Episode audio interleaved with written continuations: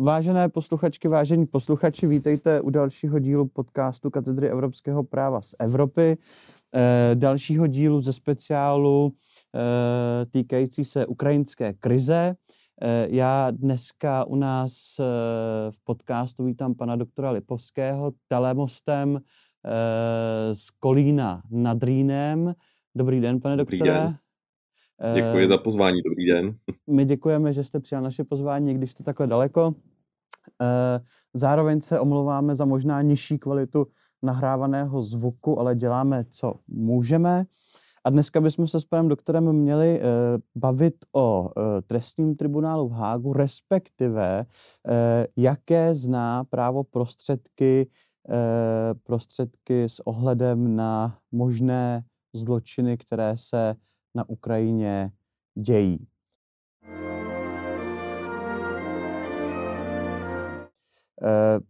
Pane doktore, my tedy dnes můžeme v zásadě si se to říci, že došlo uh, oni, jak, jak se vůbec nazývají ty zločiny? Jsou to zločiny podle mm-hmm. mezinárodního práva nebo jsou to válečné zločiny? Jaký je ten, jaký je ten uh, název obecný? úplně na začátku chci říct jenom děkuji za pozvání. Mám velkou radost z toho, že eh, se vlastně tahle to, tahle tématika rozebírá.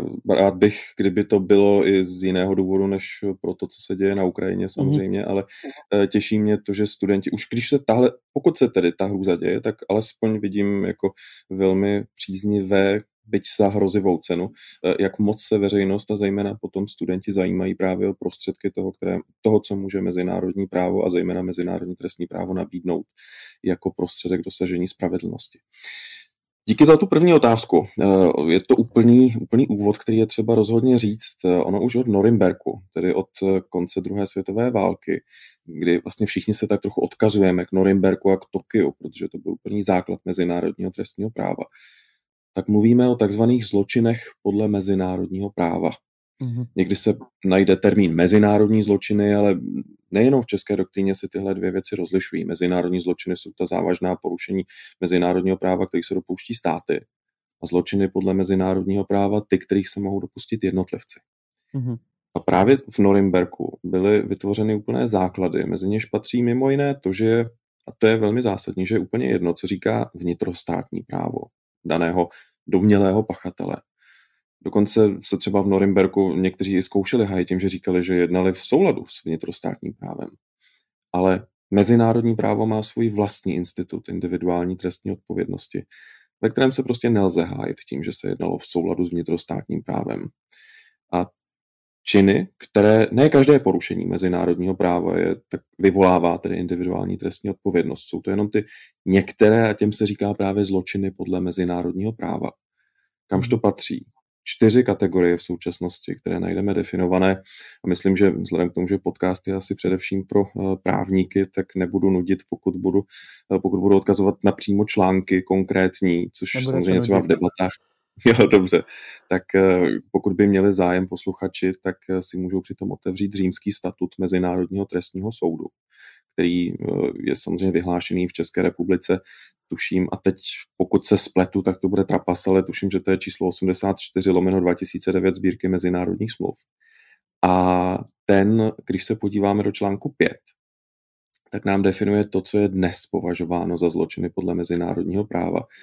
Eh, ne, že by se ty kategorie kdo ví jak změnily, ale přeci jenom tam nějaké změny oproti Norimberku jsou.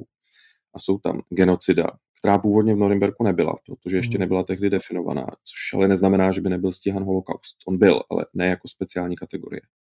Takže genocida, zločiny proti lidskosti, válečné zločiny a zločin agrese. To jsou ty čtyři, které tedy teď jsou považovány za zločiny podle mezinárodního práva a které právě může MTS, nebo někdy ve zkratce i v české terminologii se říká anglicismem ICC, protože je to rychlejší, než říct Mezinárodní trestní soud. Tak mm-hmm. jestli někdo bude naštvaný, že budu používat anglicismus ve zkratce, tak, tak se omlouvám, ale ICC se jednoduše říká mezi námi, jako uh, Mezinárodní trestní soud. Pořádku. A jenom abychom to tedy uvedli najisto, uh, Dneska v zásadě bez nějaké dojmologie můžeme říct, že došlo k mezinárodnímu zločinu agrese. Mm-hmm. Čím v této no. situaci byl uh, naplněn? eh, naplněna ta skutková podstata? Hmm.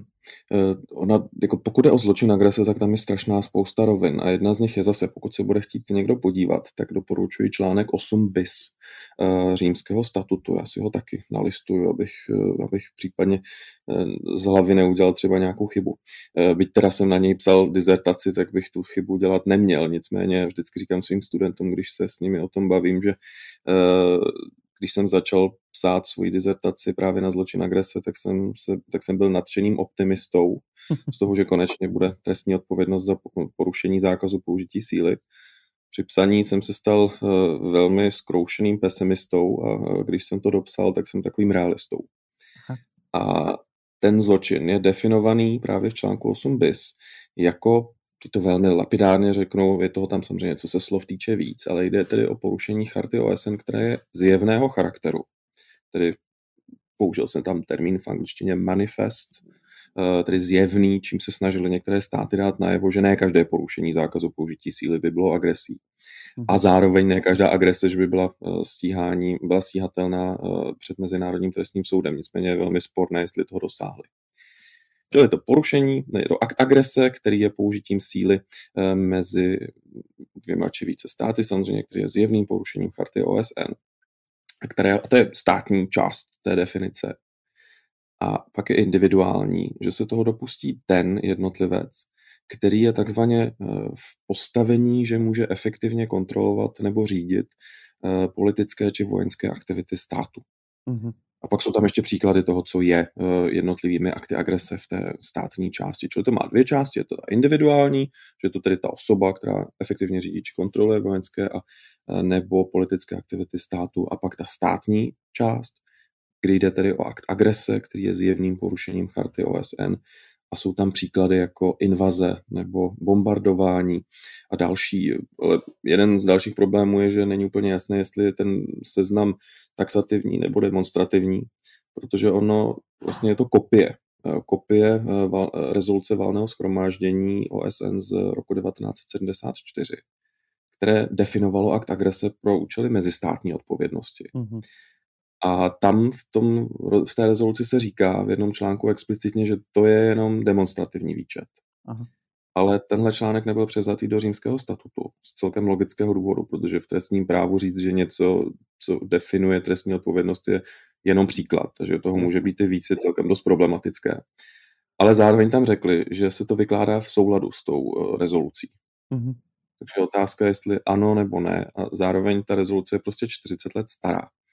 Takže se tam nepočítá s věcmi, jako třeba použití, použití síly v kyberprostoru. Chápu. A není to něco, co by bylo v současnosti mm, úplně jako nezvyklé. Můžu odkázat na některé případy, které jako se hodně debatuje, jestli vlastně byly použitím síly, eh, byť přes kyberprostor, třeba takzvaný Stuxnet, což byl vlastně virus, který vyřadil, vyřadil pořádně, takhle on nevyřadil z provozu, ale eh, změnil způsob provozu uh, jedné továrny na obohacování uranu v Iránu, ale vykazovalo to pořád jako všechny dobré znaky, ale ve skutečnosti to nefungovalo a zjistilo se to až po nějaké době. A, a ta rezoluce explicitně no, nepokrývá. No a když se tady koukneme z toho, co jste popsal teďka z toho obecného právního hlediska hmm. eh, a s, subsumujeme to pod tu situaci, která se teďka děje, nebo respektive tu situaci, která se teďka děje, subsumujeme tady pod tu definici, kterou, kterou jste tady sdělil. Dá hmm. se říct, že dochází k tomu mezinárodnímu zločinu agrese na Ukrajině? Ano. Ze strany Ruska teda, samozřejmě. Ano. Já jsem jako zá, záměrně začal tím, jak je ta definice v některých věcech nejistá, abych mohl říct, že přesto, jak je, nebo ne nejstále nejasná v některých věcech v dnešní době, v 21. století, tak přesto je naprosto nesporné, že byla naplněná. Tedy pokud je o akt agrese, tak ten rozhodně se stal, mm. tedy na té úrovni mezistátní. A pokud je o ten individuální zločin agrese, tak jsem o tom celkem s vysokou měrou samozřejmě na jistotu říct nejde, protože nemáme důkazy takové úrovně, abychom dokázali obstát před soudem, ale to z novinových článků těžko půjde. Ale z toho, co můžu z novinových článků vyčíst, a třeba i z prohlášení Vladimira Putina, které vydal v době, kdy byly zahájeny, to, čemu říká tedy ta speciální vojenská operace, tak jsem si celkem, celkem jako jistý, že je na, na vysokou míru jistoty naplněn i ten individuální, ta individuální část. A došlo tedy jak k tomu aktu agrese, tak s velkou měrou pravděpodobnosti toho zločinu agrese. Kterého se tedy přesto, měl dopustit, pardon, Vladimír Putin. No, no, vypadá to tak, ano, protože on v tom svém prohlášení řekl, pokud se dobře pamatuje, jsem nerozumím rusky, takže jsem vycházel jenom z překladu eh, a pokud jsem zaznamenal správně, takže rozhodl o tom, že bude provedena ta speciální vojenská operace.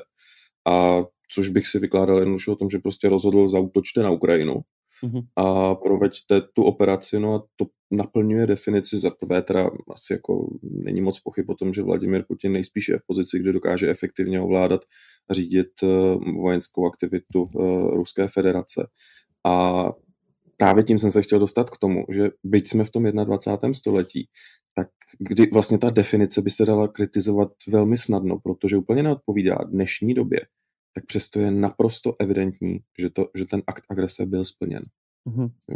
Je, to, je to 40-50 skoro let stará definice a je vidět, že, že, se, že, že je bez tak naplněná. A myslíte, že ta definice mohla být naplněna dneska i třeba Lukašenkem? Nebo tam jsme se ještě nedostali do té roviny?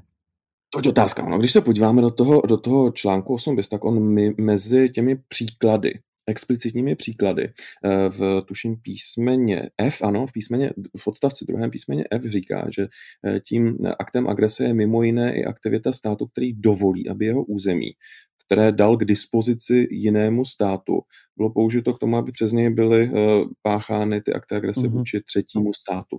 No a pokud vyloženě jako dal tedy Aleksandr Lukašenko k dispozici te, teritorium Běloruska k tomu, aby z něho byly páchány akty agrese na území Ukrajiny, no tak ten akt agrese je jim taky naplněn.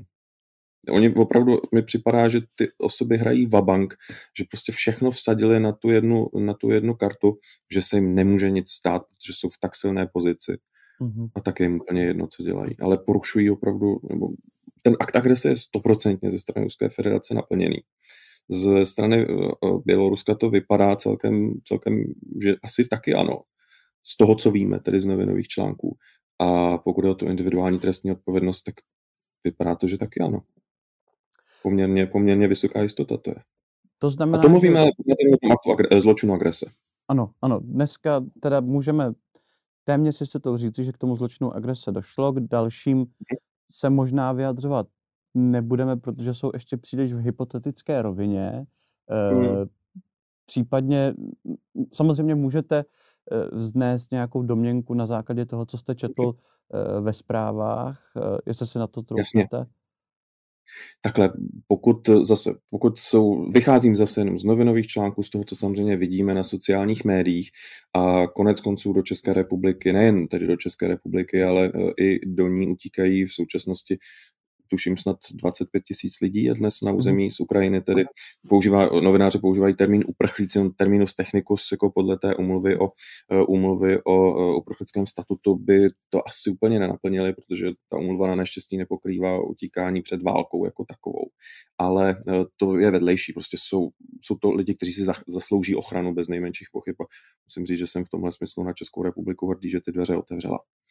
Každopádně máme tedy na, na území ty osoby, které taky jako přišly se svými, eh, se svými eh, svědectvími toho, co se dělo. A pokud tedy můžu z nich vycházet, tak eh, třeba pokud je o válečné zločiny, které jsou taky v jurisdikci Mezinárodního trestního soudu, tak můžu bez nějakých velkých pochyb prohlásit, že pokud je cíleno na civilní obyvatelstvo záměrně, no tak to je jako válečný zločin naprosto jasný. Mhm. Stejně tak eh, je vel, velmi problematické to porušení eh, válečného práva a může to být válečným zločinem, když se vojáci jedné strany eh, převlíkají do uniform z nepřátelené strany. No. Co se taky nesmí. To je, proto říkám, že já vlastně jako nechápu, že pokud jsou tyhle, tyhle zprávy pravdivé, takže se vlastně vůbec ale ani nesnaží zakrýt tu protiprávnost. To je prostě naprosto evidentní jednání. Eh, které, které jako jde proti veškerým základům. Tam buď to opravdu někdo přišel naprosto o rozum, anebo hraje tu kartu mně se nikde nic nestane. Mm.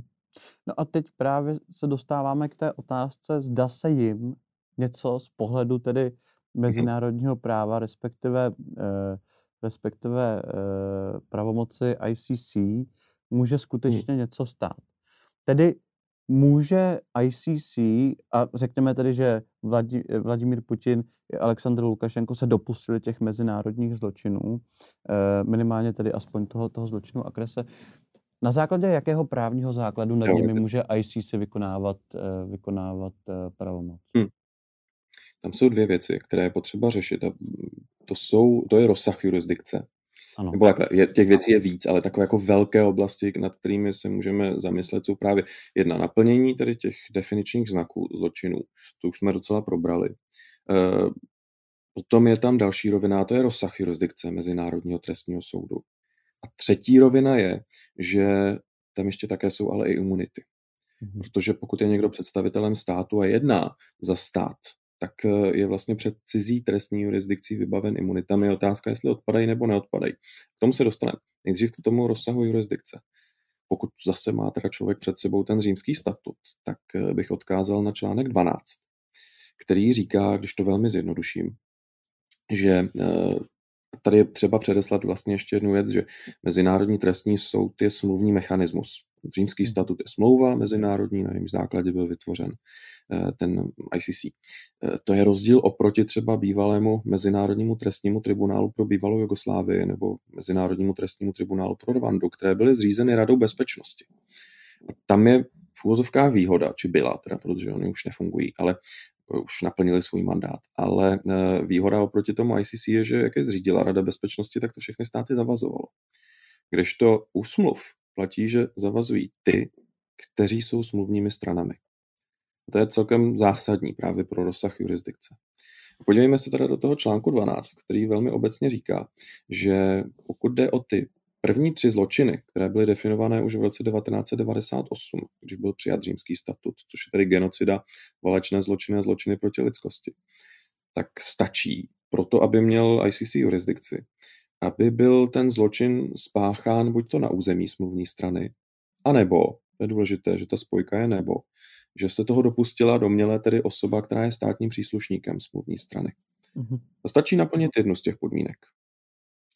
Ona ani Ukrajina, ani Rusko nejsou smluvními stranami římského statutu, ale je to ještě třetí cesta, jak naplnit tu, tu podmínku jurisdikce. Ani Bělorusko, to je... předpokládám. Ne, není.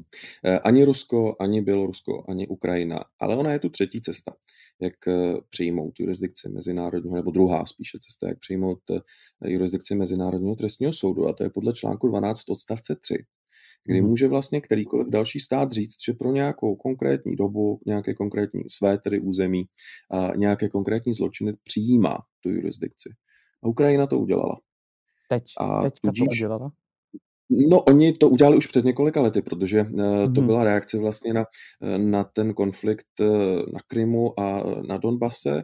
Takže to udělali už před lety. Zhruba. Ano, ano. Oni dokonce vydali dvě. Původní byla eh, pouze pro nějakou časově, omezenou, eh, časově omezený úsek a později vydali druhé, tedy hm, druhou akceptaci, deklaraci přijetí té jurisdikce, kterou to rozšířili časově neomezeně. Takže Stačí, že se to odehrává na území Ukrajiny a to území včetně samozřejmě tedy Krymu a Donbasu, protože to je jednoduše pořád považováno za území Ukrajiny a teď i tady zbytku Ukrajiny mhm. a ten Mezinárodní trestní soud tu jurisdikci má. To, to znamená, ty, tohle, to, co jste popsal, i ten dočasný režim pro Ukrajinu, to platí pro ty, pro ty tři první mezinárodní zločiny. Ano. A ano. zločin agrese? Tam je to trochu jiné, bohužel.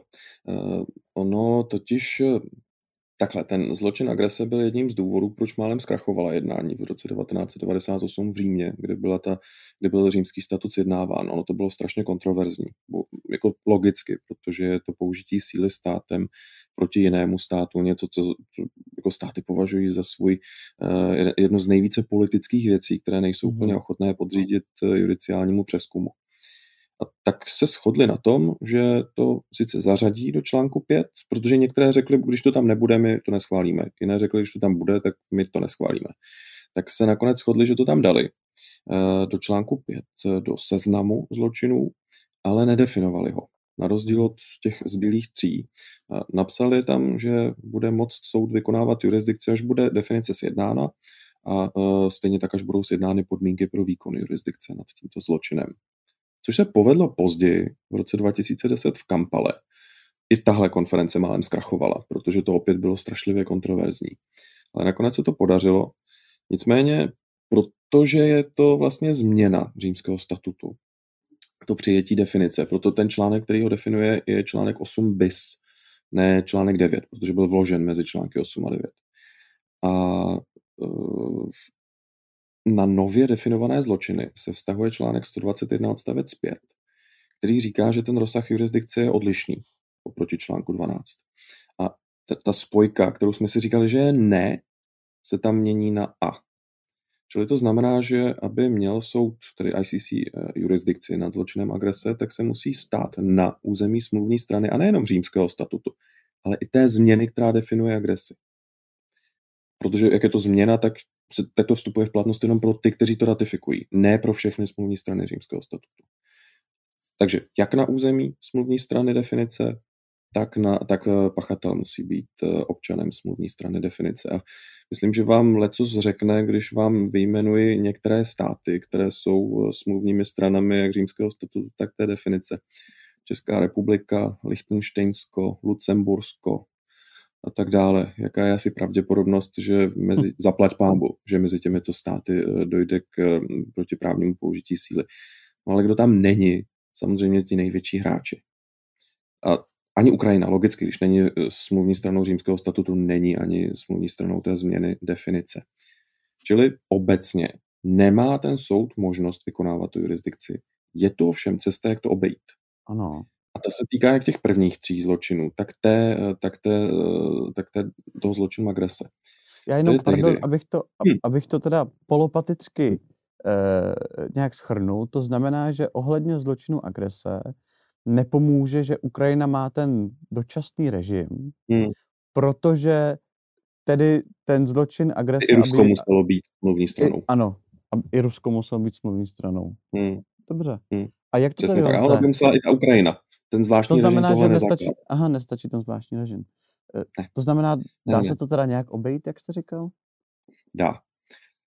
Uh, ale geopoliticky je to velice nepravděpodobné. No to totiž může, vzhledem k tomu, že jak jsme zmiňovali, uh, eh, ICTY, tedy ten jugoslávský tribunál nebo ten rovanský zřídila Rada bezpečnosti, tak uh, ona má právo jako řekněme, agent celého mezinárodního společenství zřídit právě jménem toho mezinárodního společenství Mezinárodní trestní tribunál.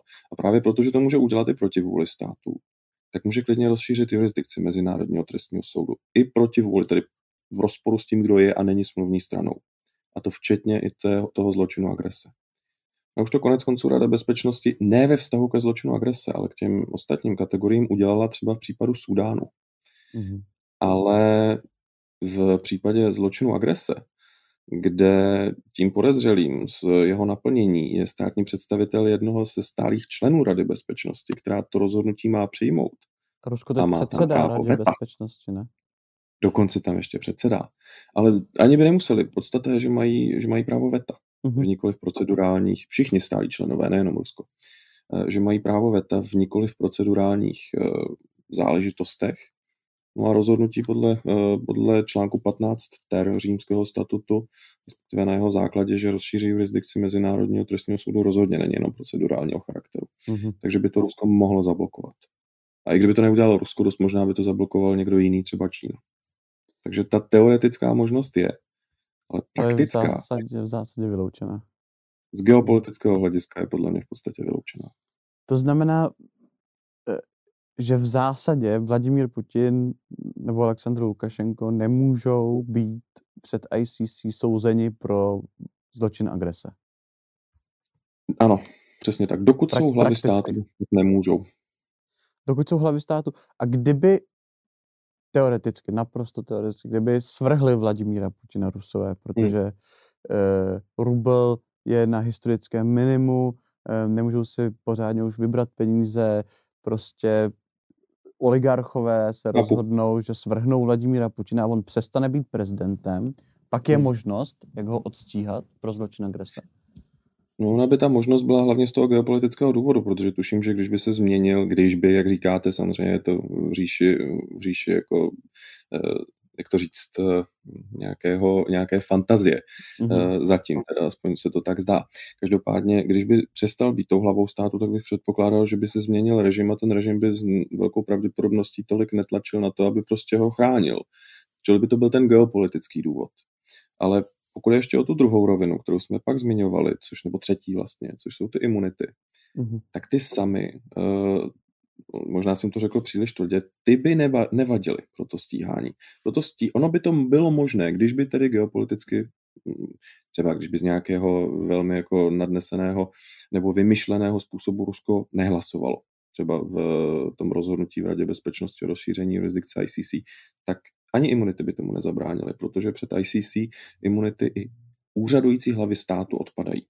Mm-hmm. Právě potvrdil Mezinárodní, soudní, pardon, Mezinárodní trestní soud eh, právě v případu Al-Bashir, bývalého sudánského prezidenta, v době, kdy ještě byl uh, sudánským prezidentem, že je nezajímá, že je to nesmluvní strana, prostě mají jurisdikci a podle římského statutu ty imunity i hlav států odpadají. To je zase článek 27 římského statutu. Čili ono by, ono by ty, ty imunity nebránily. To, co jsem se snažil říct, že by tomu bránilo, by byla ta geopolitická situace. Když by přestal být hlavou státu, tak by nejspíš se změnila i ta geopolitická situace. Rozumím. Kdyby to bylo jedno z uh, Dobře, takže, ale teďka pro tuhle tu chvíli a v dohledné budoucnosti v zásadě ten stíhání pro zločin hmm. agrese můžeme vyloučit. Nicméně ICC vydal eh, tiskovou zprávu, že 7. a 8. března by měl uspořádat veřejné slyšení eh, k možným zločinům eh, na Ukrajině. Eh, co to znamená? No on, prokurátor, současný prokurátor uh, Karim Khan, uh, který vlastně nahradil někdy předchozí uh, prokurátorku, tedy Fatu Bensudu, která sama vlastně začala ten proces. Tak jak jsem říkal, podle článku 12 odstavce 3, tedy jurisdikci soud má. On už zahájil předběžné, česká terminologie to úplně nesedí a nesedí na české trestní právo, ale něco jako předběžné prověřování, bychom mohli říct, mhm. preliminary examination, examination v angličtině.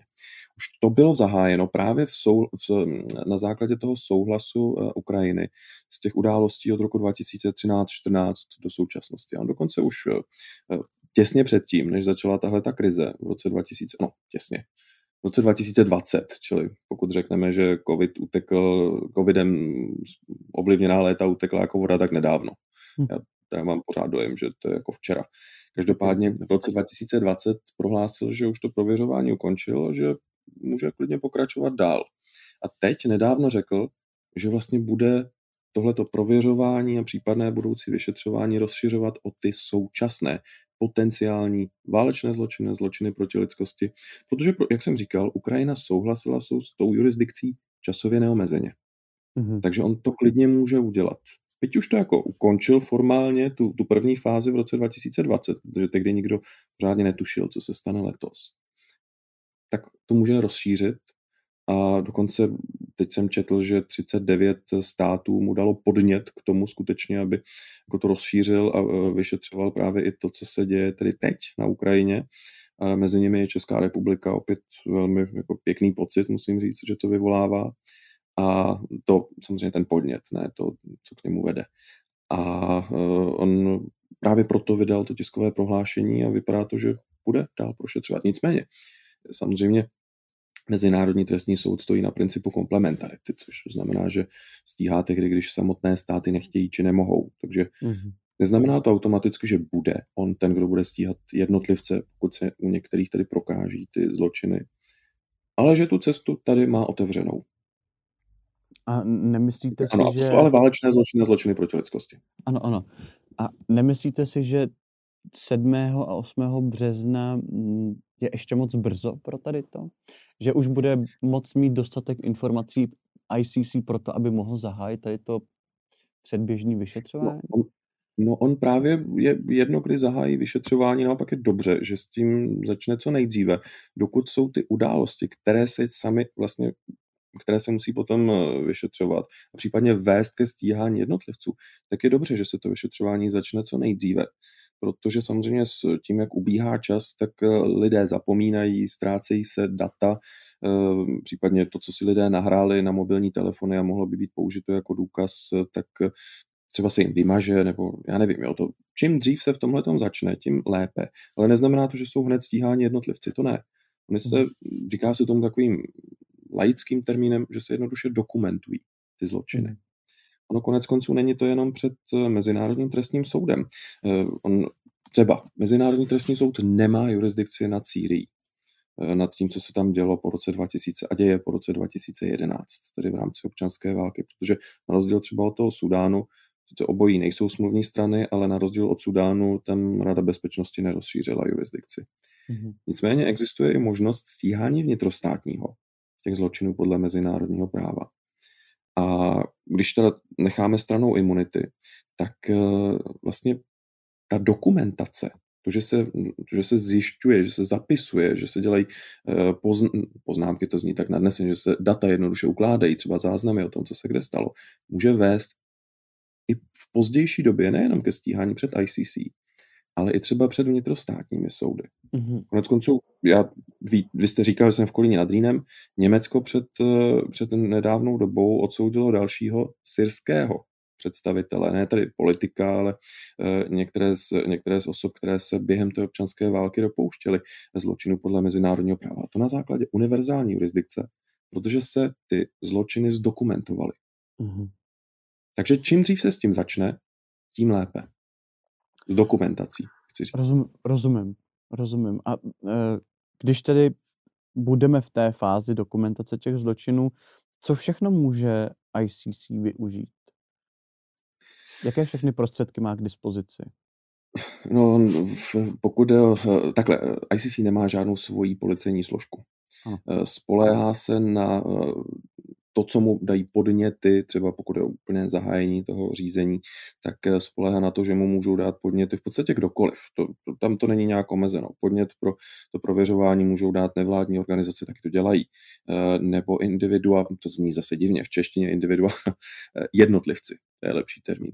Ale stejně tak taky může informace podat, takzvaně se používá termín trigger mechanism pro zahájení té, té prověřovací fáze může třeba i smluvní strana, mm-hmm. anebo uh, Rada bezpečnosti. Všechny ty mechanismy už byly využity. A potom, když prověřuje, tak byť nemá vlastní policejní složky, které by vymáhaly, uh, tak jako to je třeba ve vnitrostátním právu, no tak ve spolupráci se státy má svoje mechanismy procedurální, které podle římského statutu a uh, pravidel pro procesních pravidel a pravidel procesu a dokazování, abych to přeložil správně, tak jednoduše postupuje velmi formalisticky. Asi mm-hmm. nemá cenu úplně zabíhat eh, do detailu, přiznám se, že eh, zase tak detailně z hlavy neznám, ale eh, pointa toho je, že má svoje vyšetřovatele, ale co se týká nějakého vymáhání, tak v tom spoléhá na státy. A teď teda, když se dostaneme čistě teoreticky k tomu vymáhání, ale ještě teda k tomu procesu, Hmm. Řekněme, že tedy dojde ICC k závěru, že Vladimír Putin se dopustil některého z těch mezinárodních zločinů, kde má tedy jurisdikci. Mm-hmm. E, může ho stíhat eh, v zásadě bez jeho přítomnosti? Ne. Eh, do určité fáze může, může být jednáno in absentia. Ale to je třeba ten důvod, proč prezident al-Bashir, respektive jeho případ není bývalý, tedy prezident mm-hmm. al-Bashir Sudánu, eh, proč ten případ nepokračuje dál, protože do určité fáze se dá in absentia eh, postupovat. Ale že by to šlo jako třeba pro, že by šel eh, samotný samotné řízení, tedy to hlavní líčení v české trestně právní jurisdikci, tak tomu brání ta pravidla. To znamená, Takže že by nejde. musel být fyzicky Vladimír Putin dopraven před ano. ICC ano. a tam Nebo by sám přišel, to s tím se taky počítá. Někteří to dokonce udělali. Aha. Ne teda myslím v téhle situaci, ale v některých jiných případech se někteří vyloženě jako dobrovolně, dobrovolně vzdali v Hágu. Dejme tomu, že by k této situaci došlo, a teď jsme ve velmi, hmm. ve velmi hypotetické rovině. Hmm. Eh, a Vladimír Putin bude, bude odsouzen eh, za některý z mezinárodních zločinů. Co hmm. následuje potom? No já bych ještě udělal krok zpět. A to ano. jsou právě ty imunity, které jsme nakousli. Ono totiž eh, v souvislosti s tím se objevila hrozně zajímavá otázka, kterou soud teda vyřešil, nebo takhle už vyřešil, ale tím, jak to vyřešil, rozhodně neuzavřel diskuzi. Mhm. Spíš ji eh, rozvířil, řekněme. A to jsou ty takzvané efekty, eh, efekty imunit. No právě totiž v tom případu Al-Bashir už na základě třeba rozhodnutí ne Mezinárodního trestního soudu, ale Mezinárodního soudního dvora se řešilo právě na základě e, sporu, kde belgické soudy vydali na základě univerzální jurisdikce zatýkací rozkaz na e, konžského ministra, tuším zahraničí. A Kongo se tomu logicky bránilo. Říkali, že to porušuje jejich imunity.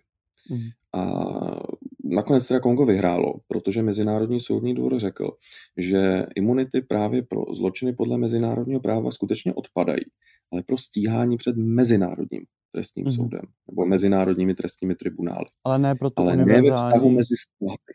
Mm-hmm. Tak, ano. Pro tu univerzální tady šlo, Přesně tak.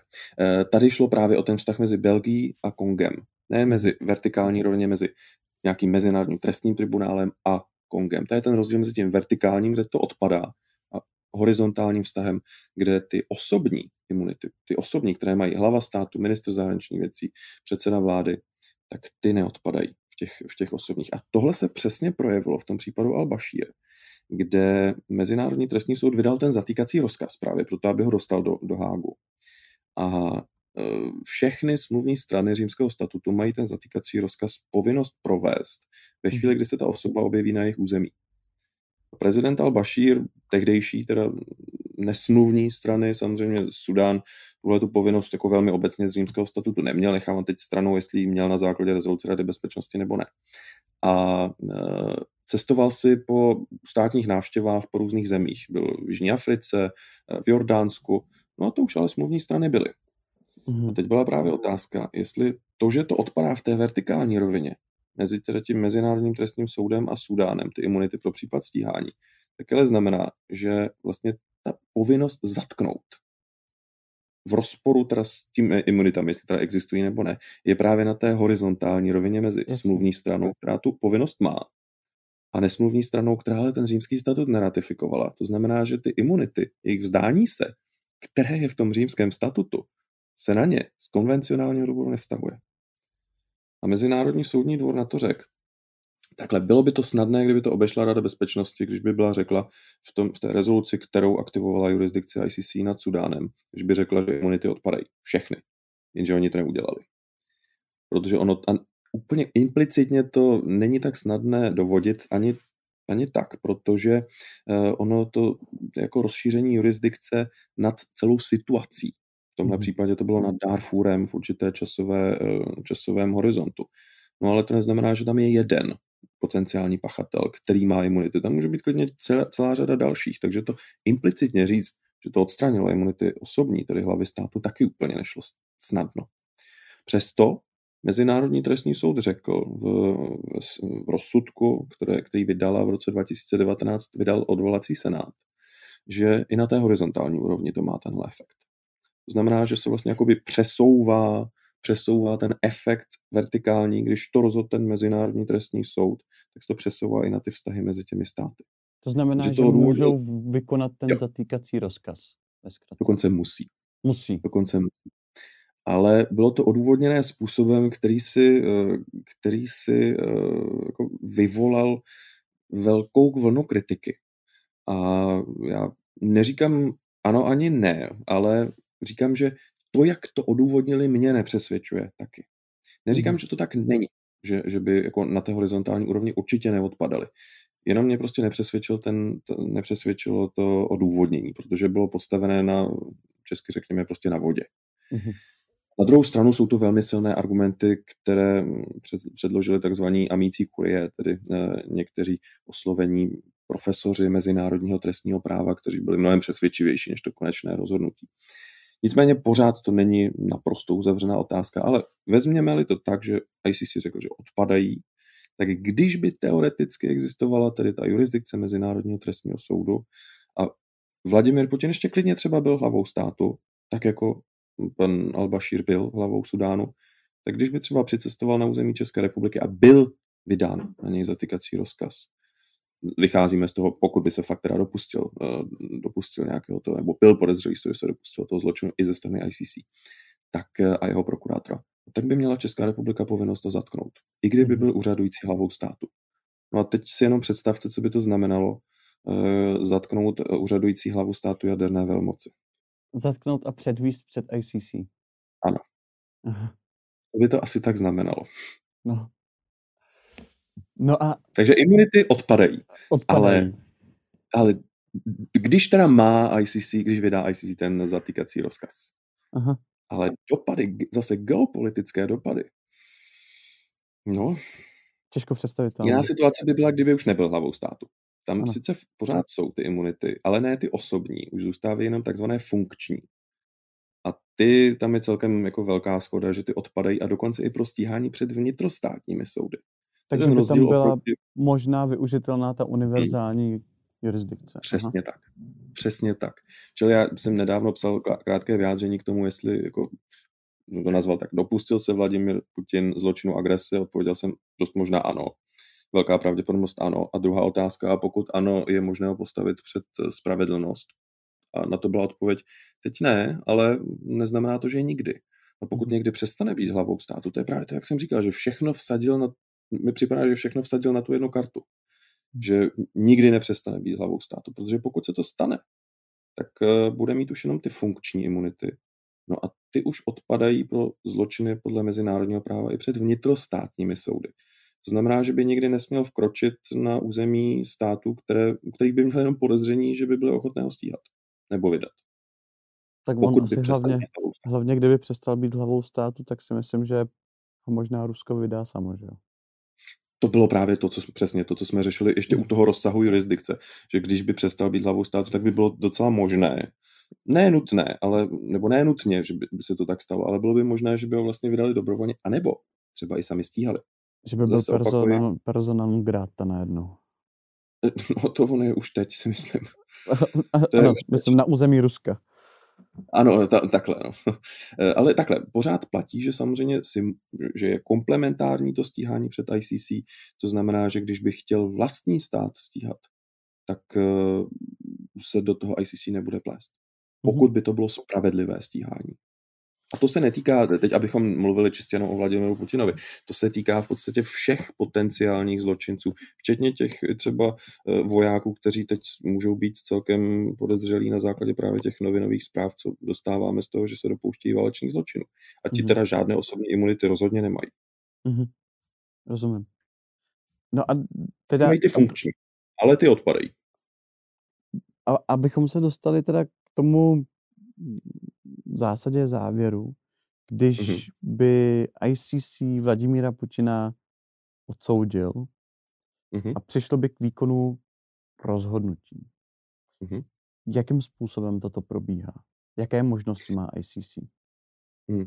Eh, ono to není úplně tak jako v českém trestním zákonníku, že je tam od do u většiny, eh, u většiny že máte jednotlivé, eh, jednotlivé trestné činy, či českou terminologií přečiny zločiny, eh, a u nich jsou stanovené jednotlivé sazby. Tak to není v římském statutu, tam je prostě na konci v jednom ze závěrečných ustanovení, že obecně, že za zločiny je možné uložit odnětí svobody, mm-hmm. a to mhm. až do 30 let maximálně, anebo v případě zvlášť závažných okolností do životí. Mm-hmm. Čili je to 0 až 30, anebo eh, nebo do životí.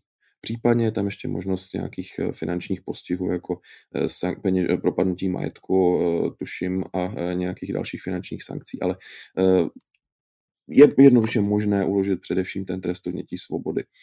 S více podobami se pak nepočítá, pokud teda odhledneme od další věci, že odsouzení eh, podle mezinárodního trest, Mezinárodním trestním soudem od odsouzení mohou taky být, může být rozhodnuto, že budou poskytovat kompenzace nebo jiné mhm. reparace eh, obětem.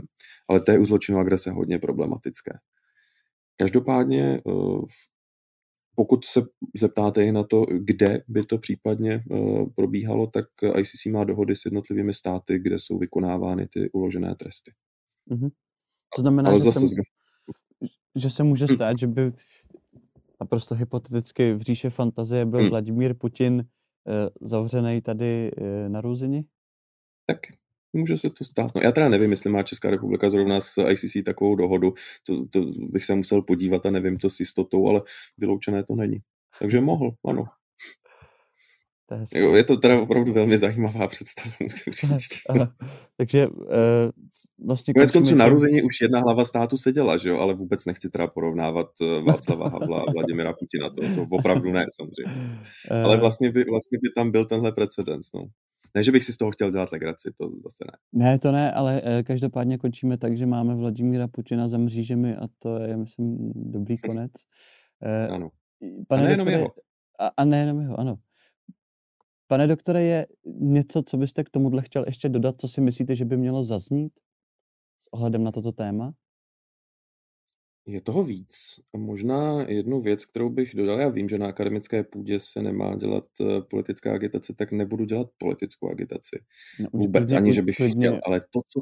Ne, nechci, ale to, co chci říct, je, že, že jsem v současné době velmi hrdý na to, jakým způsobem si eh, se jakým způsobem přistupuje k celé této krizi česká vláda. Mhm. Eh, Kdy nejen, že otevřela dveře, eh, dveře osobám, které, abych nepoužil ten termín uprchlíky, eh, otevřela dveře osobám, které prostě potřebují ochranu, tedy osobám, které utíkají před válkou. Ale zároveň, že se postavila i za Ukrajinu poměrně masivními dodávkami zbraní, vel- velmi silnou politickou podporou a takovými, takovými do určité míry symbolickými, ale pořád důležitými kroky, jako třeba eh, odnímání souhlasu s eh, fungování ruských konzulátů v Karlových Varech a v Brně a podobně.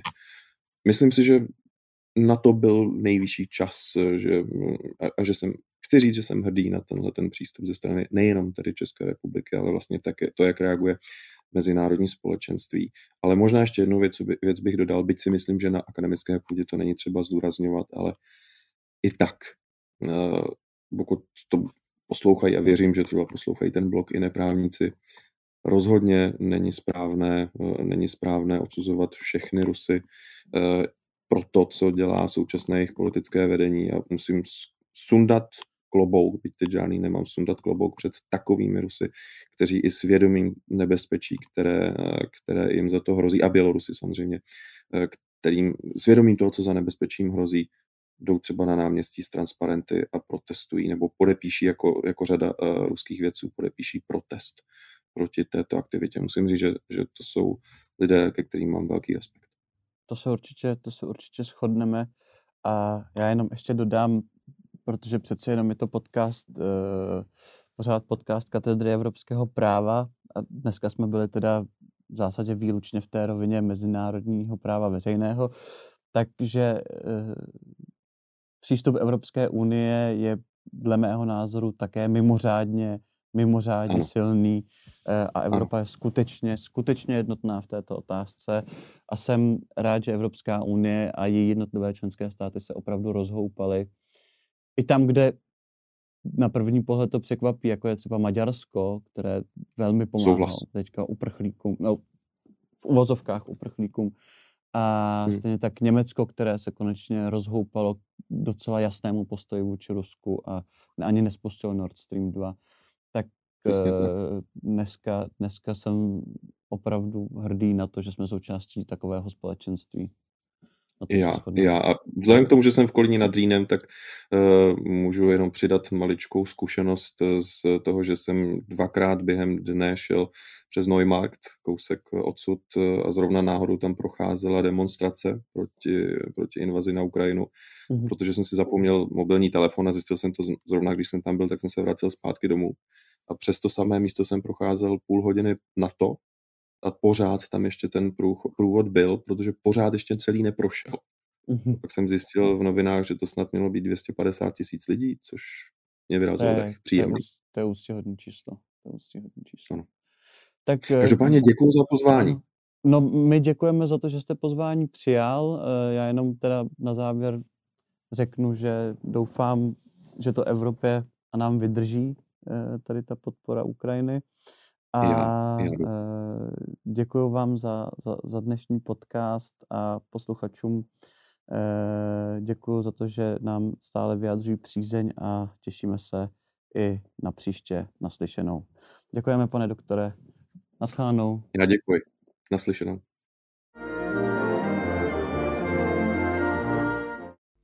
Vážené dámy, vážení pánové, všichni jsme šokováni vývojem na Ukrajině. Chtěli bychom vás zároveň poprosit, jestli máte tu možnost, využijte veškerých příležitostí, jak pomoci. Pokud máte mezi sebou nebo sami jste nějakým způsobem zasažení konfliktem na Ukrajině, veškeré informace které, a pomoc, kterou Univerzita Karlova poskytuje, tak najdete jednak na fakultních stránkách jednotlivých fakult a zároveň souhrně na stránce ukrajine.cuny.cz ukrajině.cuny.cz Stejně tak tam najdete i sbírku, kterou vypsal Nadační fond Univerzity Karlovy na pomoc studentům, zaměstnancům a rodinným příslušníkům zasažených právě konfliktem na Ukrajině. Děkuji.